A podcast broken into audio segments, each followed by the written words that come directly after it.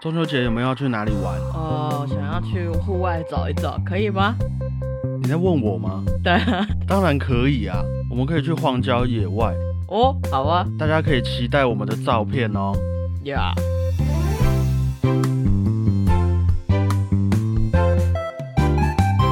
大家好，我是主播 Blue Tom。大家好，我是主播欧良果鹏。中秋节到了啊，每逢佳节倍思亲嘛。嗯， 来，果鹏，你第一个想到的亲朋好友是谁？大概是我爸妈吧。爸妈，嗯，很久没有跟他们好好吃饭，对啊，好辛苦了，辛苦了。不会啦。我会想到我大学的好伙伴们，哦，以前过年过节没有回家的话，大家都会在学校想办法搞事嘛，嗯烤肉啊，放烟火什么的，年轻人嘛。嗯，不过也还是要呼吁一下大家注意安全。有一次，我和一位朋友去烤肉，我忘记你有没有去了。结果在换木炭的时候，有一块小小的烧红的木炭就不小心掉在他的裤子上，我记得，我记得。结果他的裤子就开始融化，啊然后那个木炭就继续往下掉，掉到他的内裤上。他那次差点把裤子在大家面前整个脱掉。对啊，因为很可怕，而且那个时候很多人，他就对一直啊很犹豫，他站在那边一直， 但是真的太尴尬。后来他就一直跳跳跳，那一小块木炭才掉出来。对啊，他是裤子整个破一个洞、哎，真的要注意安全，好不好？木炭那是真的很危险的，不要玩火。而且现在疫情也还没结束啊，大家还是要多多保重哈，对啊，在家烤，在家烤，注意安全啦。不管怎么样，没错。好，那我们就进入今天的主题吧。果鹏，好了，欢迎来到本周的音乐周报。在一九五七年九月二十日，芬兰作曲家西贝流士逝世。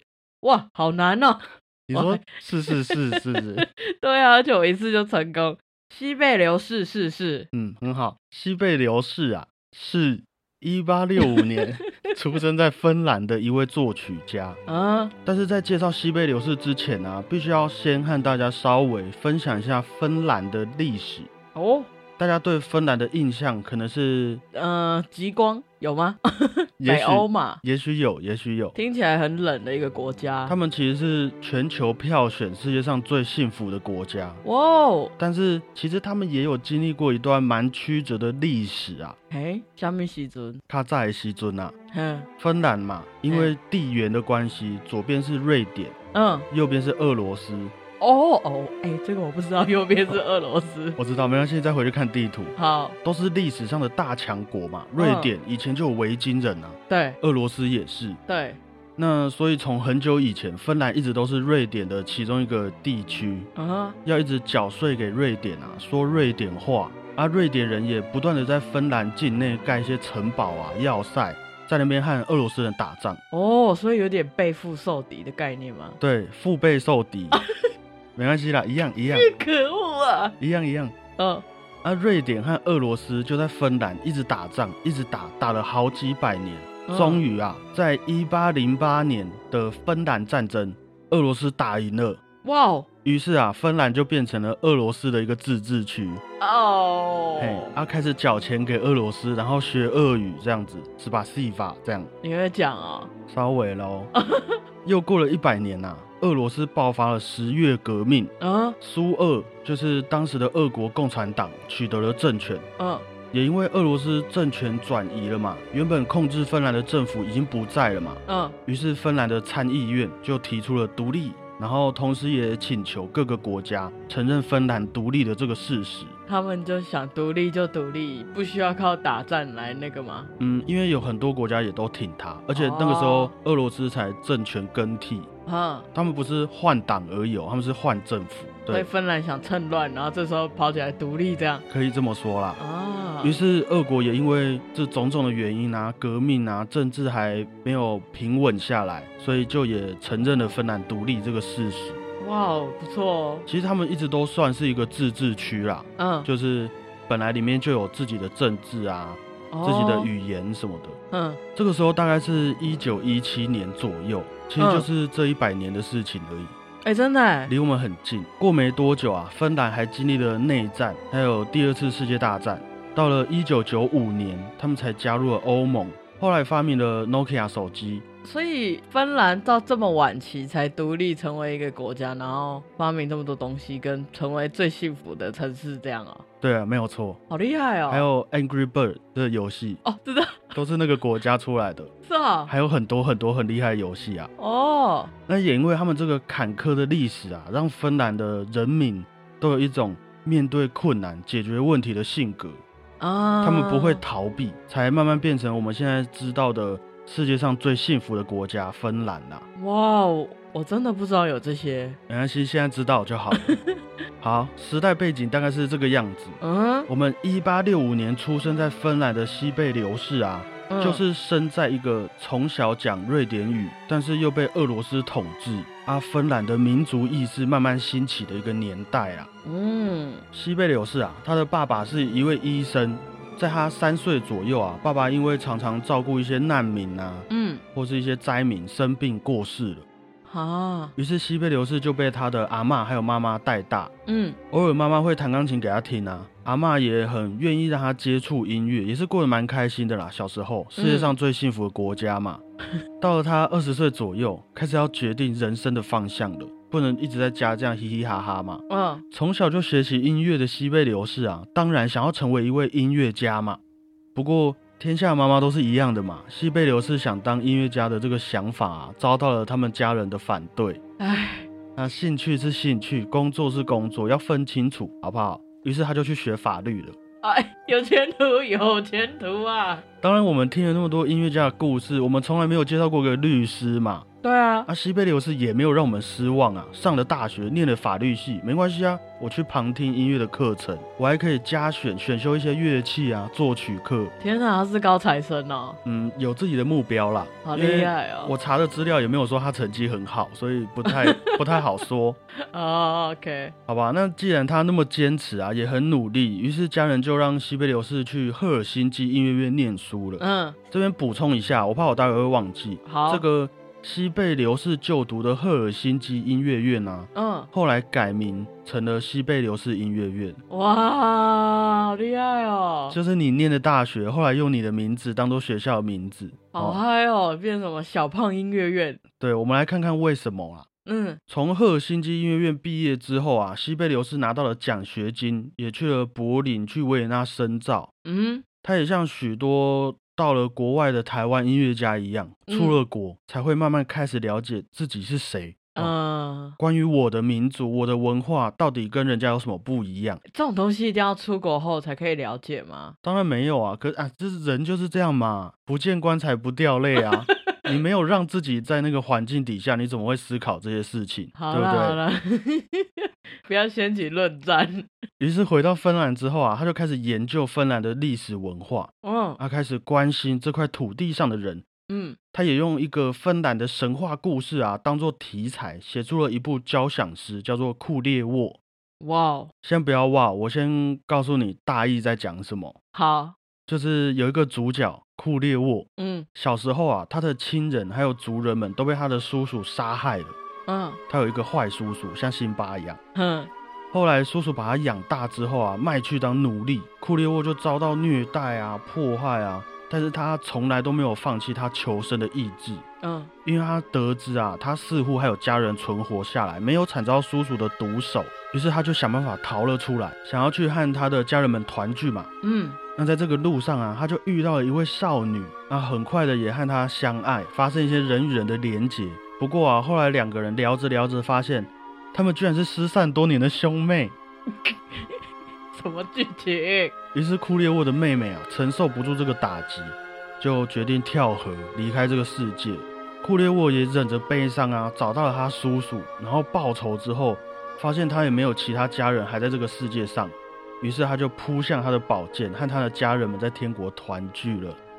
这很那个，你之前讲的那篇故事，那个七七， 尼贝龙根的指环，你怎么知道我要讲什么？齐格林德，对对对，这很那一类的故事哎。一些神话故事嘛，以前的希腊神话啊，那些，其实他们都是这样子的啦。可是他们虽然是希腊神话，但是剧情很什么玫瑰同林演的概念呢？就是会有一些人的爱恨呐、对会啊要，叫你分辨善恶啊的这种感觉啦。嗯好啊，大概就是这样子的一个故事，好不好？嗯，听起来可能有点夸张，但是或许对当时的芬兰人来说啊，他们也很想逃离这个被掌控的命运，不想要再当哦奴隶了。嗯，那即便会失去些什么，为了夺回这个自由啊，也在所不惜啊。当时的芬兰人啊，也已经不想再受俄国的统治了，很多报章杂志也都不能照着自己的意思出版嘛，嗯，受到很多管控。嗯，于是有很多学者、艺术家就跳出来发声。西贝流士在这个时候啊，也一起站出来参与了这个民族的活动，他就嗯创作出了他最有名的爱国作品《芬兰颂》。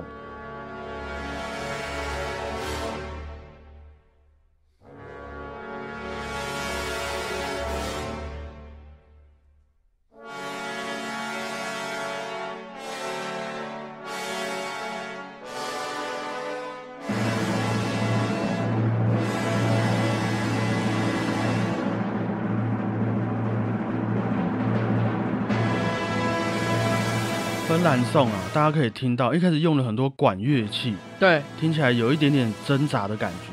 嗯或许啊，就像是芬兰一直以来的遭遇、被统治，还有他们战争的历史，有，可能也代表芬兰人在表面平静的外表底下，他们也没有忘记身为芬兰人这个民族的精神啊。嗯，看起来好像没有要跟你计较，可是不生气的人才是最恐怖的。真的，我记得芬兰人印象中应该是看起来都是蛮慈祥和蔼这样的嗯，看起来， 啊，如果你在背后讲他的坏话，我跟你直接跟你讲。莫瑞，曲子的最后啊，也用一种歌颂胜利的感觉结束，嗯好像在向全世界的人们介绍芬兰这个国家啦。啊，虽然我们不停的受到统治，不断的遇到战争，但是在这块美丽土地上的人们，总有一天能够正正当当的叫自己芬兰人啦、听完很有感触哎，哎呃不呃，多说好不好？当然，这个富有爱国情操含义的芬兰颂啊，嗯，许多芬兰人一听就听得出来了嘛。哦，这就是属于我们的曲子，他们都懂。那对于这个独立这件事情，也都跃跃欲试，嗯让民族主义这个思想啊，准备要开花结果了嘛。嗯当时统治芬兰的俄国政府，当然也知道这件事情啊，他们也稍微有点紧张啦，于是就马上禁止芬兰颂演出好像那个哦，啊其他国家啦，啊！我们之前都讲过啦，嗯芬兰颂被禁止了怎么办？没关系啊，我可以叫做分绿颂啊，对不对？分红颂啊，改个名字嘛。有这样哦，山不转路转啊，对啊，那改名字不行的话，啊，我可以不要在芬兰演出啊，奇怪，德国、维也纳、欧洲还有很多其他地方也是可以演出《芬兰颂》这部作品的嘛，嗯而且还能顺便把芬兰人的精神让各个国家看见。嗯，你们听完之后，未来你们也要记得帮助这些想要获得自由的芬兰人，好不好？真的用这种方式很有很文明，音乐外交，对啊，哎，芬兰颂首演啊，过了十七年之后，芬兰就真的独立了。那西贝流士也被芬兰人当作芬兰的精神象征、国宝，国宝啊，建国的音乐家啊、嗯，我们可能会讲一些军人，会讲一些政治，可是建国的音乐家好厉害哦，很厉害啊。嗯政府也拨预算给他，让他领终身俸，一个高级的公务员呐、嗯，不用担心钱的事情，政府养你，啊，你好好写曲子。哇，后来西贝流士也陆续写出了好几首交响曲，还有小提琴协奏曲，嗯，嗯，也都非常好听，很有味道。对，我记得我在听西贝尔斯的小提琴协奏曲的时候，很有那种冬天的味道，不知道为什么。像梅花一样的精神，对对对对对，跟我们有点像。嗯好啦，不过从他六十岁左右开始啊，嗯，他就没有再写什么曲子出来给大家听了。那他在干嘛？呃，可能就跟人家聊天吧。哎你知道我以前呐、哇，很风光啊。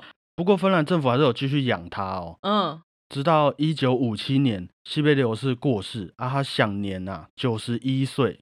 还是蛮久的哎，六十岁开始没有写什么作品，六七八九，三十一三十一年啊，年，没有记错的话，他也是最长寿的古典音乐家 了啦，真的有钱还是还可以好好的延长生命。应该说有政府的大力支持，嗯，这些艺术家们有没日子有过很好， ？OK，我们还是要好好努力。真 o k 的怎么样？如果国家愿意养你养到过世的话，你有想要做什么吗？献给这个老板我要向西贝流士看齐啊！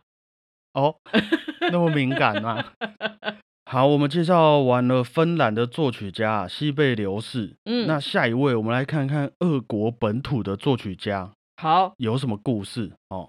下一位就是一九零六年的九月二十五日，苏联时期的俄国作曲家肖斯塔高维奇生日。俄国作曲家肖斯塔高维奇之前在古典音乐理想型世界杯有出现过，对，帅哥一枚。很帅啊。从小啊，在一个充满音乐气息的家庭环境底下长大，嗯，所以他小时候的玩具不是娃娃，不是手机，是钢琴。不知道是好还不好。你有没有听过有人说兴趣决定了你的这个人生，对不对？嗯、啊，人家的兴趣是音乐啊。 o k OK，他小时候的游戏啊，就是他坐在钢琴前面，用钢琴弹出来的音乐啊，描述一段景色给他的家人朋友听。天哪，这大概是我可能二三十岁才做得到的事吧。嗯，从小培养文化的差异嘛。啊，哦如果以后有小孩子的话，哎，就是可以考虑一下。 OK，肖斯塔高维是教养。肖斯塔高维奇式教养，好，感觉这种游戏很可爱。但是啊，在肖斯塔高维奇出生的时候，其实俄国的政局是很混乱的。我们刚刚哦有讲到嘛。对，人民不太喜欢他们的政府，所以会反抗啊，会革命，当然也都会被政府镇压啦，不是好惹的。嗯，所以小时候的肖斯塔高维奇也偶尔会用音乐描写这些战争的场景，哦，他也在这种社会背景底下慢慢长大了。嗯，到了一九一七年，俄国的革命结束了嘛，对，啊，隔壁西贝流士的芬兰独立了嘛，嗯但是肖斯塔高维奇他们家乡的经济啊变得不太好，嗯，家里也因为父亲过世，导致他要出去打工维持生活。嗯，据说他打的工也蛮有趣的哦，就是帮默片的电影配上钢琴配乐，好酷哦，很早就用自己的兴趣当工作了，很棒，一个很成熟的男人呢。感觉很开心嘛。嗯但是这种工作啊，一定是没日没夜的，嗯，导致他自己身体啊也变得不太好，要看病，还要维持家里面的开销，同时还要念书，真的是很辛苦啊。天哪，肖斯塔高维奇自己也说过啊，那段日子啊真的很难熬，工作的内容很繁琐，而且薪水又不高，嗯但是他还是很需要那份工钱，有时候还会期待发薪水下来，不然家里很有可能就会撑不下去。唉，从很小的时候就知道生活的困难了啦。嗯后来，他从就读的圣彼得堡音乐院毕业之后，也开始用钢琴家和作曲家的身份继续努力。那写了一些比较创新、比较前卫的交响曲，还有歌剧之后啊，哎，还不错，大家的反应都蛮好的。嗯，他的名声也慢慢的被大家知道，越来越红了啦。直到有一天，怎么了？有一位权贵来听了他的一部歌剧，嗯，听完之后啊，他强烈的谴责了肖斯塔高维奇，为什么？他觉得他的作品太幼稚了，还充满一些很不成熟的思想，低俗，不好听呐、马上下令禁止演出。哈，那位权贵啊，就是前苏联共产党中央委员会的总书记史达林。哦，我知道他，这件事情非常严重啊，被骂也是要看人嘛。对啊，我骂你，你骂我，这都没关系，都可以忍。嗯可是被史达林骂，哎完蛋了。这不是忍不忍的问题哦，嗯， 你很有可能随时要做好被消失的准备啊。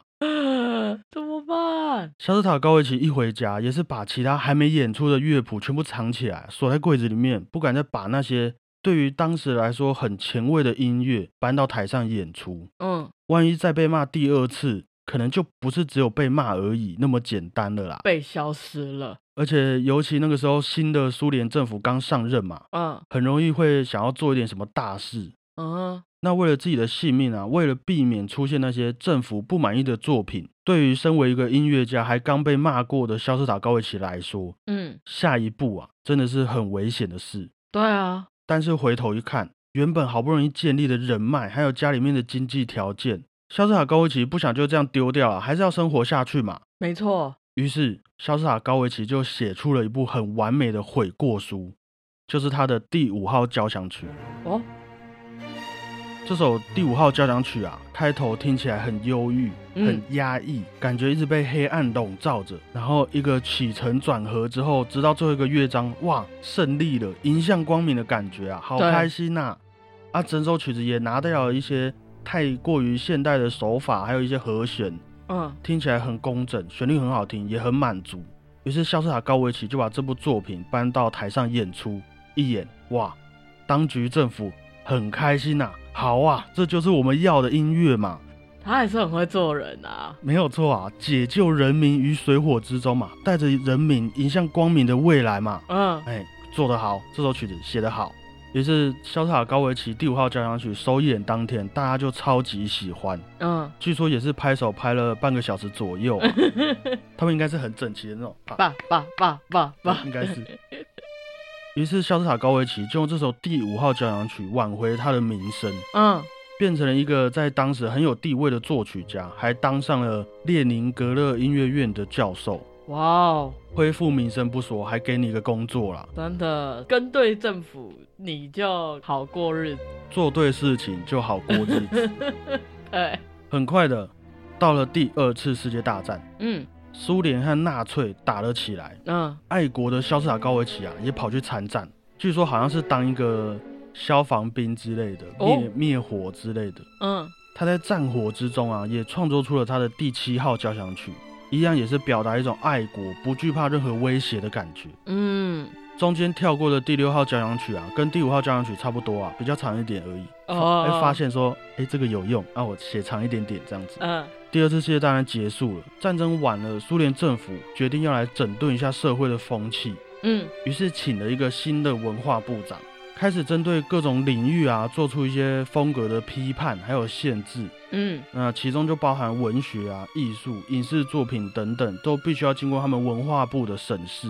啊，如果你惹他们不高兴，他们就禁言你的作品，然后谴责你啊、批判你，让你很难活下去。嗯于是，潇洒高维奇也就因为这个新的文化部长被禁演了绝大部分的作品，还被拔掉教授的职位，变成了一位很有名但是没什么工作的音乐家。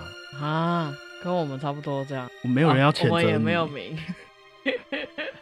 其实这些对于艺术家的裁决啊，嗯听起来都没有什么特别的原因，可能是哦，你们犯了一些形式上的错误，嗯，或是他觉得这些作品太肤浅也不行，就是不成理由的理由啦。对，所以不要惹人家不开心。对啊，啊，肖斯塔高维奇就让人家不开心，没有特别为什么，就人家不开心你。嗯 但是这种事情，肖斯塔高维奇也不是第一天遇到了 啊，早就有心理准备了。嗯于是他就开始接触一些电影的配乐制作，哦一些唱歌的清唱剧，有啊歌词嘛，嗯，来帮当局政府制作那些最容易曝光的宣传作品，哦，当做他第二次的悔过书啊，很聪明哎。很聪明。就这样，一直到了史达林过世之后，对于肖斯塔高维奇作品的那些禁止令啊，才被慢慢的撤除。嗯但也不代表以后想写什么就能写什么啊。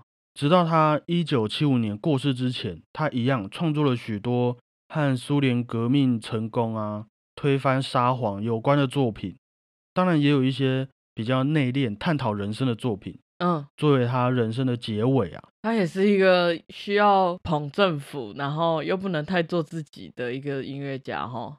就像你讲的，我们真正值得讨论的事情啊，嗯我们才要刚刚开始讲。嗯肖斯塔高维奇过世之后，有人帮他出了一本书，叫做《证言》，证明的证，语言的言。嗯那本书的作者说啊，他在肖斯塔高维奇过世之前，有去找他，很认真的聊过天，嗯然后把那些谈话内容给记录下来。他说，肖斯塔高维奇的音乐啊，其实都是一直在反对当时的苏联政府，哦那些听起来很沉重、很抑郁的音乐，也是在描写在这种社会底下那些牺牲者的命运，嗯，还有他们每一天的心情。嗯当然，这本书内容的真实性啊，已经不可考了。有些人相信，有些人不相信。嗯也都为肖斯塔高维奇这个人还有他的作品打上了一个问号。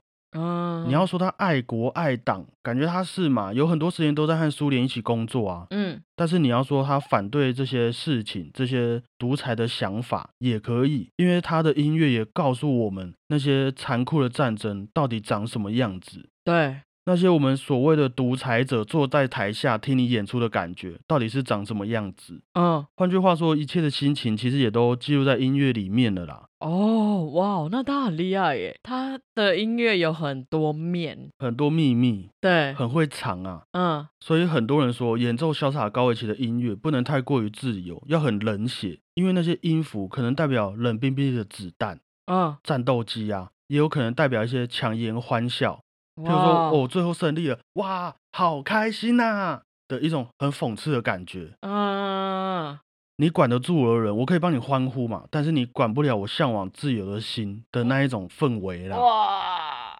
今天介绍了两位啊，和他们的国家都很亲密的作曲家，对，芬兰的国宝，呃，我才刚讲完，西贝流士啦，还有苏联的御用作曲家，肖斯塔高维奇，其实都把那些政治背景啊、战争的结果写在作品当中，变成了一篇一篇的故事，留给我们大家啊。真的，今天讲的这些事情，战争啊、各种禁止令啊、民族意识等等，离今天也不过一百年而已。近哎、很近啊。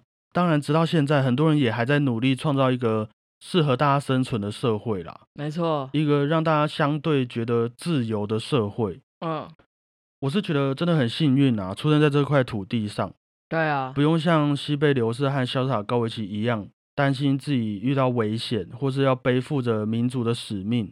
其实也还不好说啦。对啊，我刚刚正想讲，可能什么三十年后或是二十年后，大家都不知道啊。好好努力，好不好？对啊，我们做好当下该做的。就希望不要把这些我们得到的权利啊，都当做是理所当然。对，在这些音乐作品还有故事的背后，我们大概都能理解身处在当下是有多危险、有多紧张。嗯，所以也希望可以让这个社会可以继续进步，至少我们也要好好维持，好不好？没错，关于自由这件事情啊，我在这个疫情期间也是有想蛮多的啊。